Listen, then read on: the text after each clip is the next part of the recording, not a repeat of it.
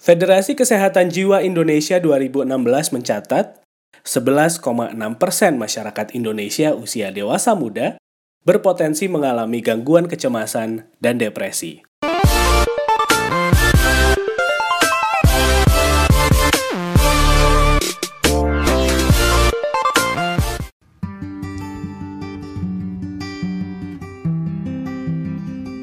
Halo, saya Fendi Rahman Selamat datang di Makna Kata Podcast. Sebelumnya, sorry banget teman-teman kalau podcast ini nggak bisa tayang tepat waktu kayak biasanya. Terima kasih banyak buat kamu yang udah nungguin dan kasih apresiasinya di Anchor, Spotify, dan juga Google Podcast. Di track yang ke-10 ini adalah episode terakhir Makna Kata Podcast di season yang pertama. Dan kita akan ngomongin tentang mengatasi kecemasan banyak hal yang kita lalui dalam hidup teman-teman. Seneng, sedih, marah, sampai cemas, pasti pernah kita rasakan. Gak harus kejadian besar. Hal sepele pun kadang juga bisa bikin kita cemas, bahkan sampai takut yang berlebihan. Kecemasan bisa datang ke siapa aja, dan ada banyak faktor yang bisa bikin kita cemas. Biasanya, sampai bikin kita nggak bisa mengendalikan diri. Gugup itu sudah pasti. Takut salah juga reaksi yang wajar. Tapi kalau kamu nggak bisa ngontrol, kecemasan itu bisa sangat mengganggu. Nah, terus gimana nih caranya? Supaya rasa cemas itu bisa terkontrol. Ketika kita berusaha mendapatkan sesuatu, ada kalanya nggak selalu sukses. Tapi tenang aja, ini bukan akhir dari segalanya. Karena dari kegagalan, kamu bisa dapat banyak inspirasi untuk jauh lebih berkembang. Kecemasan yang datang waktu kita gagal adalah hal yang wajar. Gak perlu bingung, jalani dan terima diri kamu apa adanya. Karena kita manusia, jadi punya kelebihan dan kekurangan masing-masing.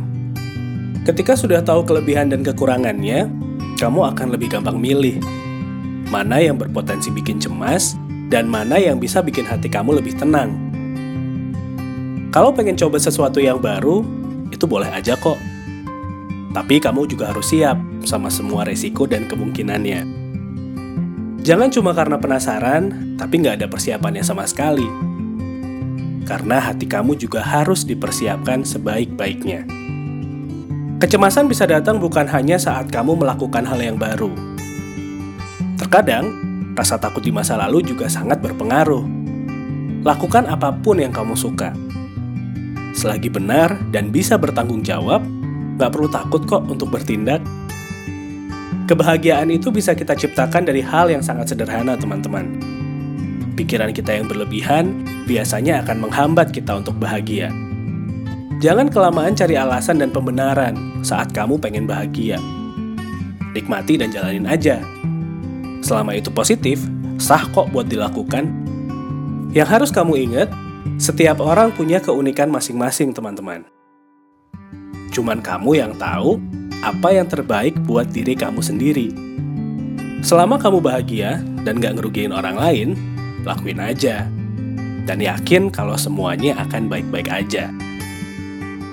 Jadi, gimana nih? Bisa nggak lawan rasa cemasnya? Minggu depan kita akan mulai season yang kedua, teman-teman.